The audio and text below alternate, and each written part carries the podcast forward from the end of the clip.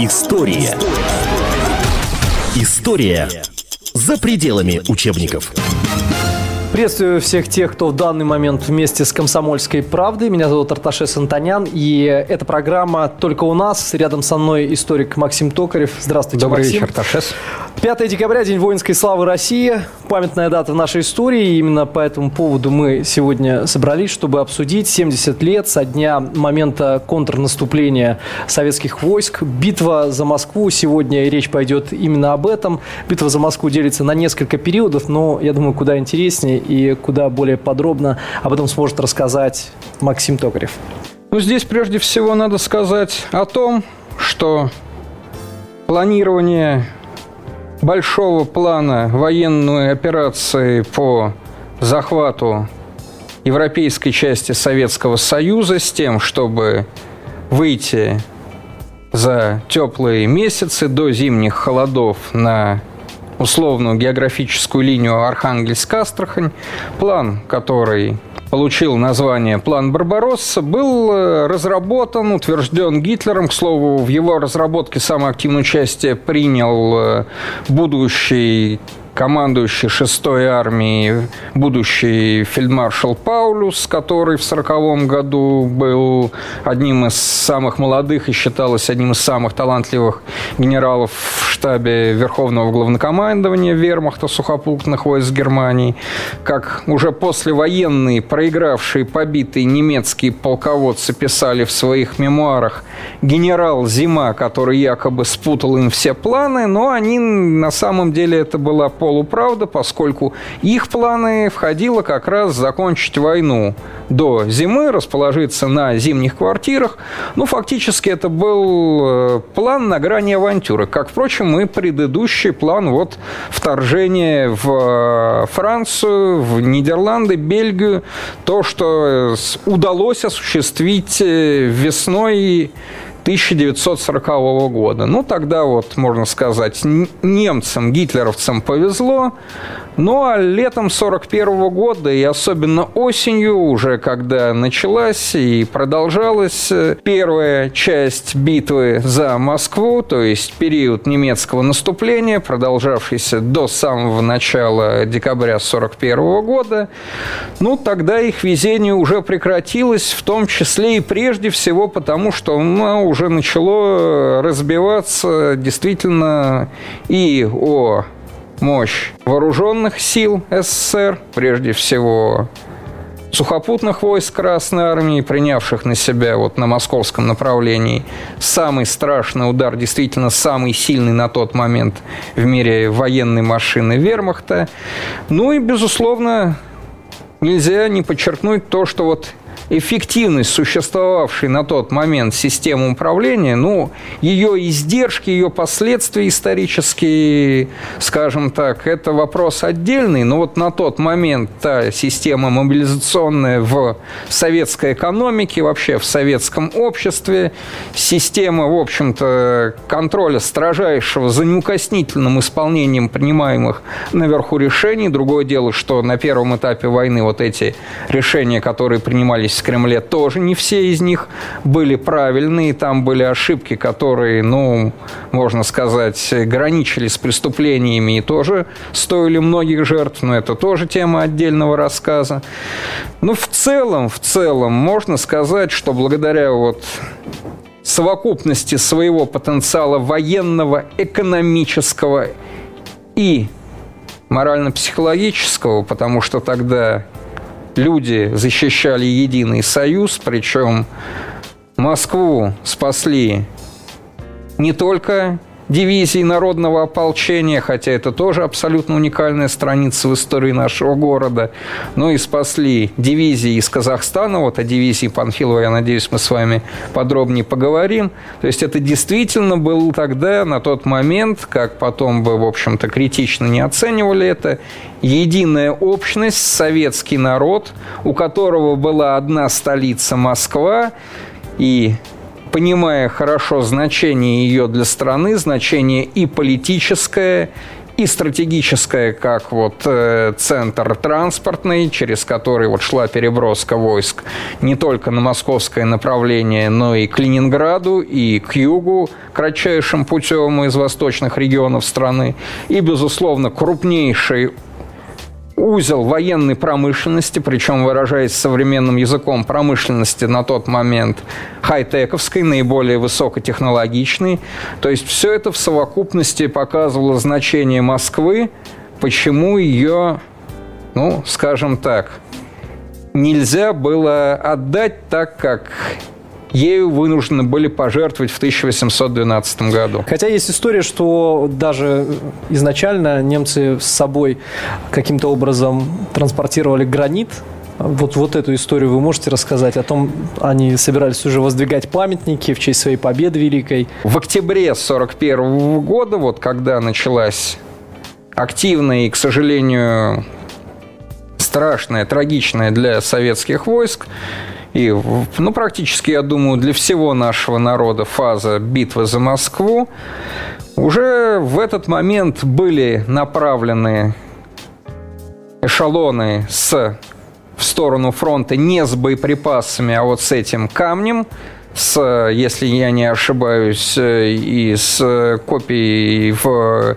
Силезии, то есть это вот приграничный район между Германией Чехии и Польшей, из которых предполагалось э, сложить вот э, монумент покорению Москвы.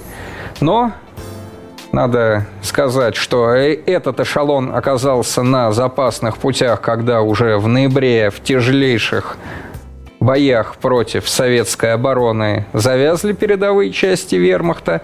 И в декабре с началом контрнаступления, естественно, этот камень не столь ценный по сравнению, скажем, с продовольствием и боеприпасами, естественно, был оставлен.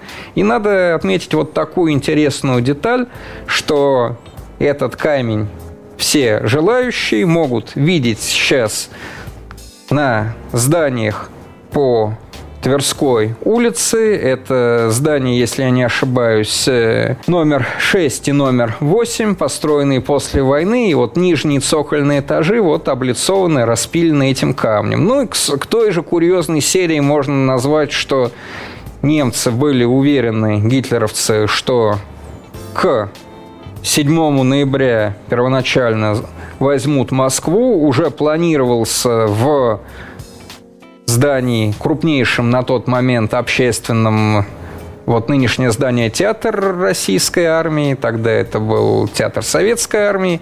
Планировался официальный прием массовый, планировался для высших чинов банкет в гостинице «Метрополь». И даже были заказаны и произведены немецкими, соответственно, фирмами часовыми, но со швейцарскими механизмами, часы, на циферблатах которых наручных часов была надпись там «За взятие Москвы».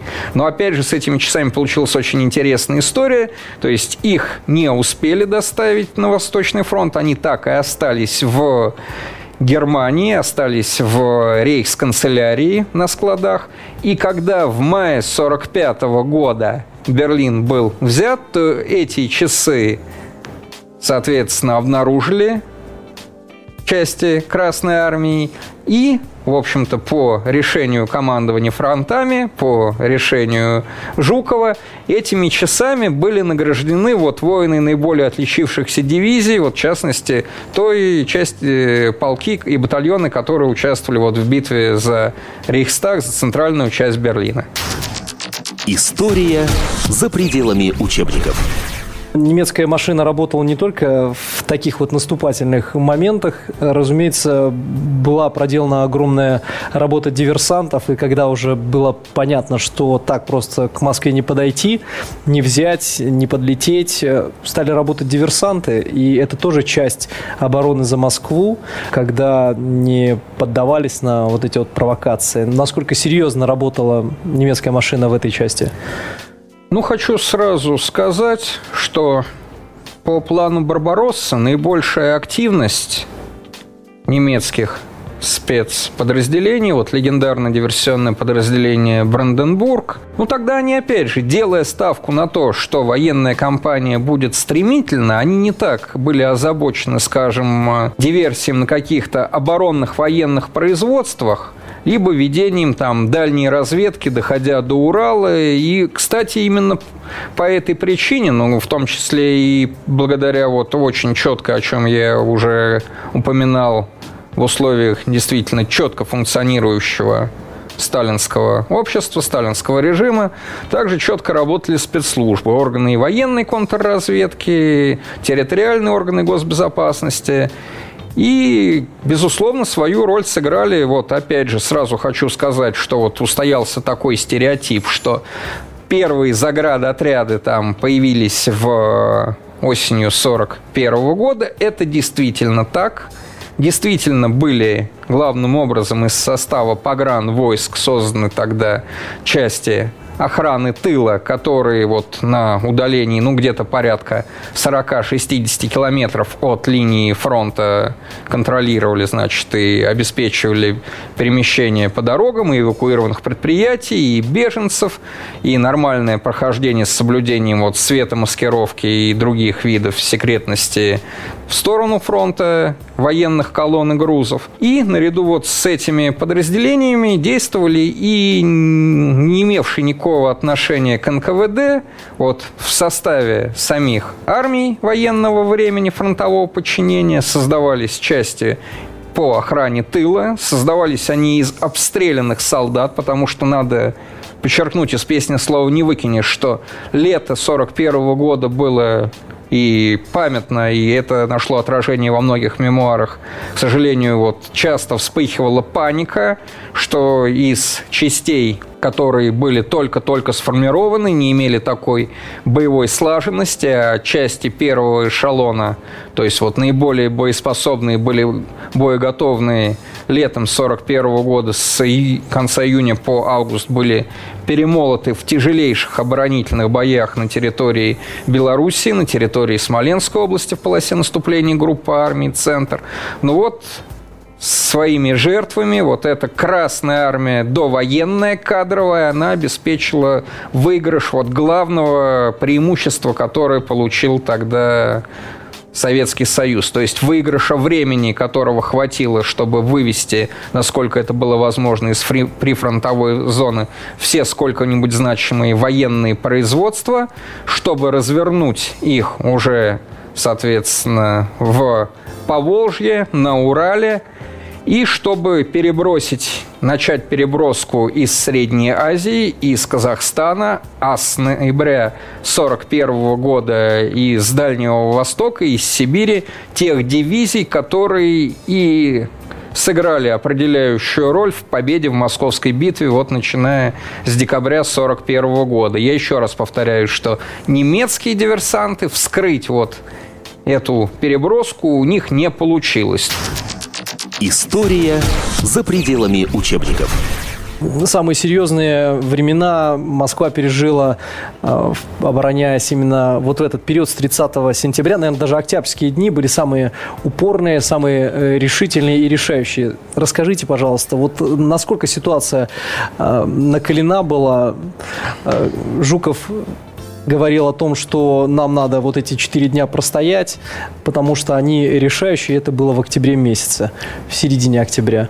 Ну, конец сентября, начало октября, это смотреть, если вот с высот стратегических планов, это уже окончание битвы за Киев, то есть это завершение плана операции по захвату, уничтожению столицы советской Украины и, соответственно, поворот опять к Москве основных ударных сил, а именно вот танковых групп Гудериана, который шел через Юхнов, через Вязьму в сторону Москвы.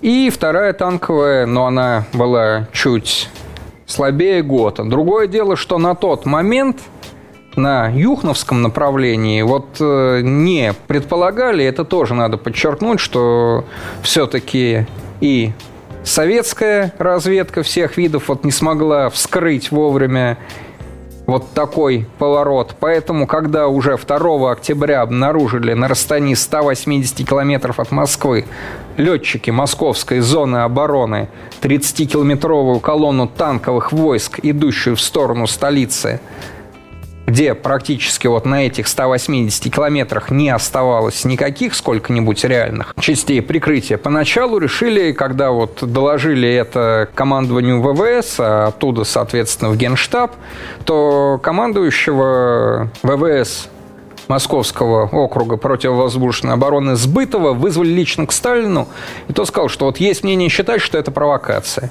И только после того, как дважды слетали, причем вернулись с дырявыми крыльями, их обстреливали земли летчики, у которых были установлены уже фотокамеры, только после этого, ну, кстати, это достаточно подробно описано и в мемуарах того же Жукова, стало ясно, что положение складывается катастрофически. И вот тогда наступил момент, о котором ну, вот впоследствии сказали, что тогда, чтобы продержаться один день, пришлось платить, ну, фактически одной дивизии, которая гибла за это время на задерживая немцев на пути к столице. Именно тогда были брошены с целью вот задержать немцев, учебные курсы военных училищ, подольские курсанты, курсанты-кремлевцы, курсанты училища имени Верховного Совета, которые, в общем-то, сделали практически невозможное.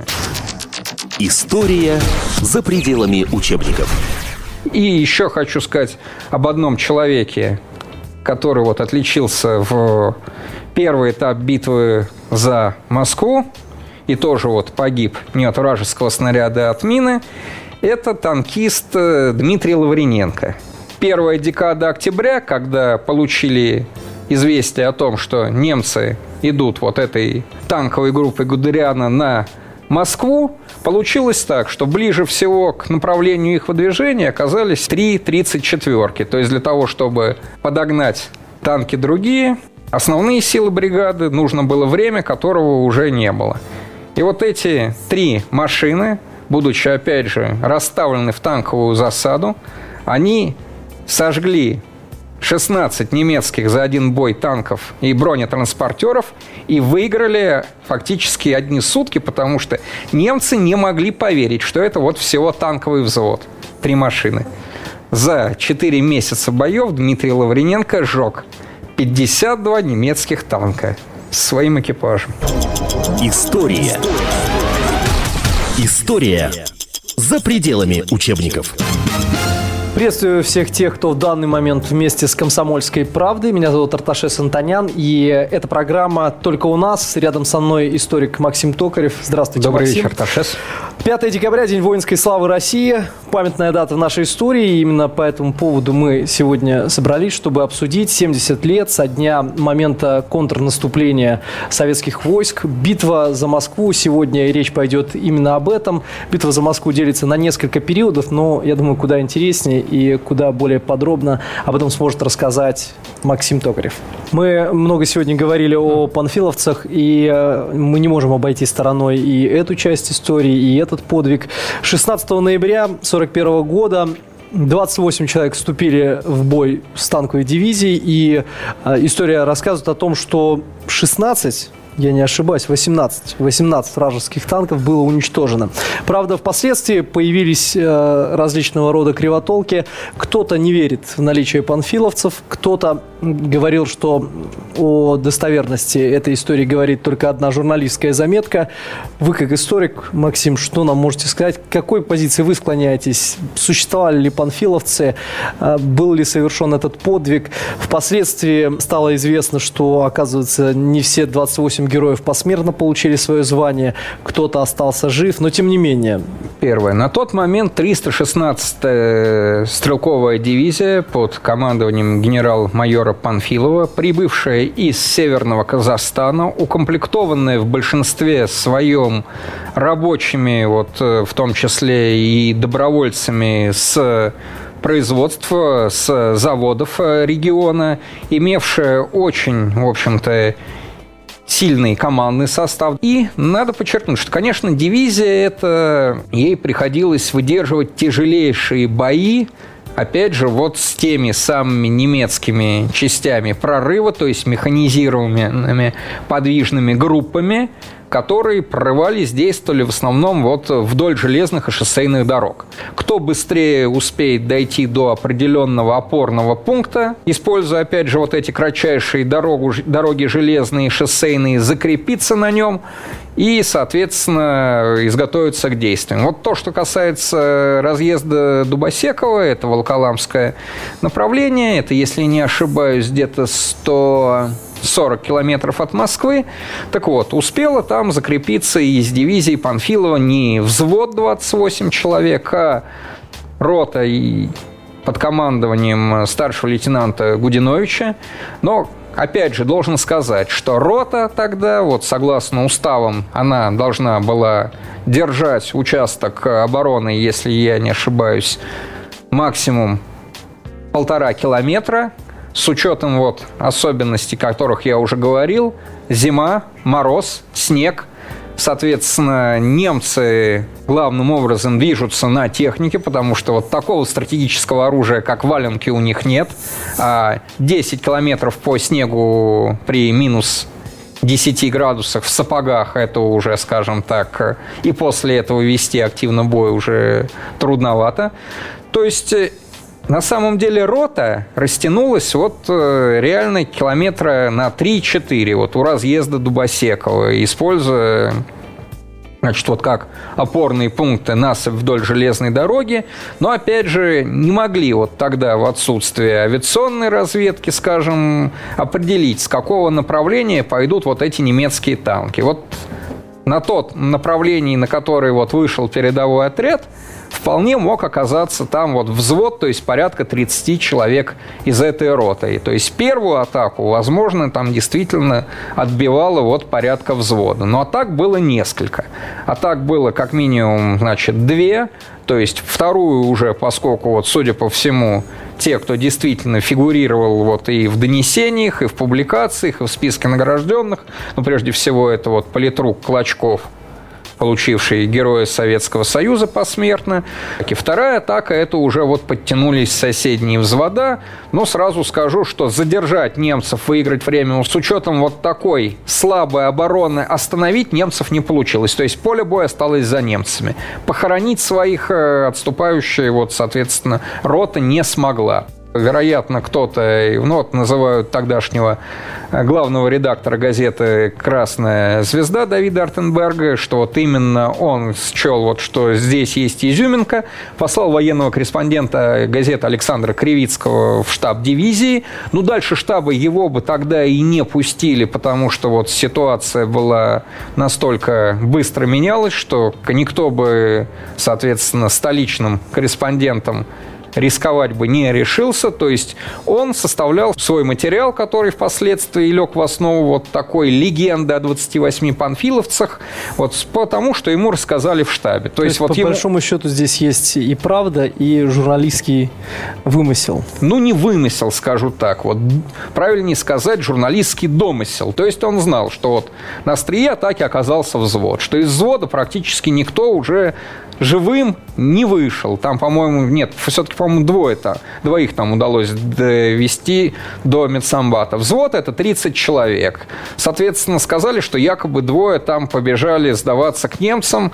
То есть, получается, в остатке 28, Отсюда вот, в общем-то, и легенда о 28. И когда уже эта заметка, на нее обратили внимание и в политуправлении Красной Армии, тогдашний начальник политуправления Лев Мехлис, и когда на этот материал обратил внимание сам Сталин, то есть когда потребовали подробности, но тут уже сначала, опять же, как я уже сказал, поле боя осталось за немцами, то есть в штабе дивизии составили условно список, вот кто погиб.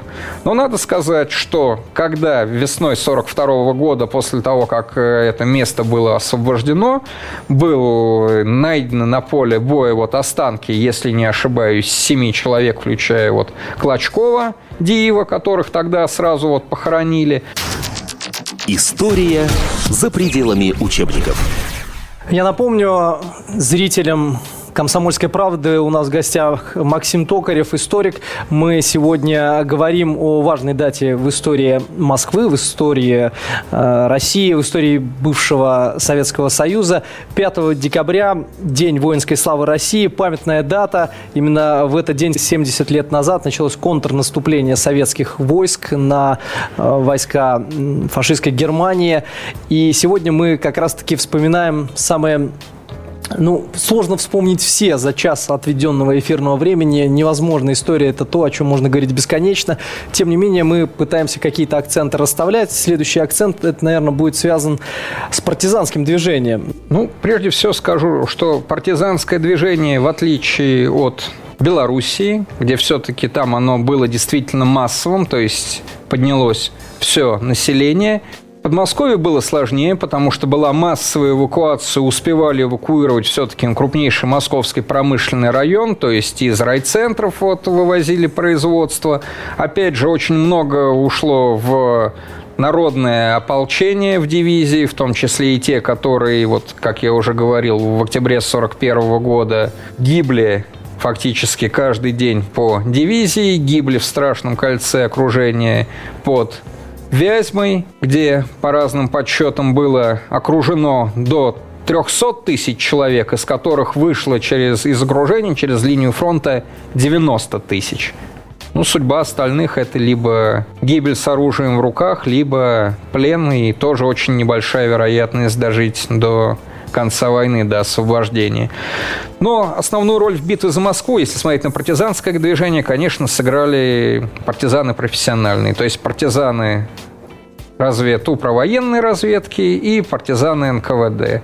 Причем даже, вот могу сказать, была определенная специализация, то есть если партизаны разведупра, но это знаменитая прежде всего воинская часть 9903, через которой служила, в которой погибла герой Советского Союза Зоя Космодемьянская, в которой служила, в которой погибла ее боевая подруга, опять же, которой было звание Героя России присвоено уже в 95 году посмертно, Вера Волошина, кстати, в том числе, поскольку она до войны училась в Институте физкультуры и вот по легенде именно с нее вот послужила натурщицей для вот знаменитой скульптуры Ивана Шадра «Девушка с веслом», которая стояла до войны в парке культуры имени Горького столичном. И, кстати, не так давно была восстановлена по старым довоенным фотографиям.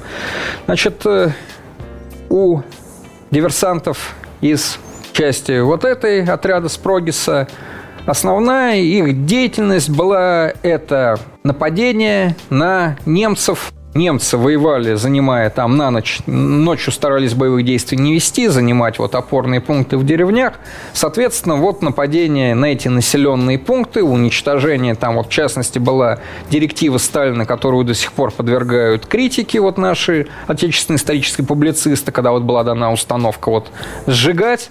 Ну, все-таки нужно подчеркнуть, что диверсии такого рода, то есть уничтожение, может быть, даже не столько непосредственно личного состава живой силы неприятеля, но от транспорта и прежде всего автотранспорта, аппаратура, вот в частности та деревня Петрищева, где действовала, где была схвачена и где была, погибла была казина Зоя Космодемьянская, это была минуточку, значит, э, там э, стояло подразделение связи, радисты 322-го полка.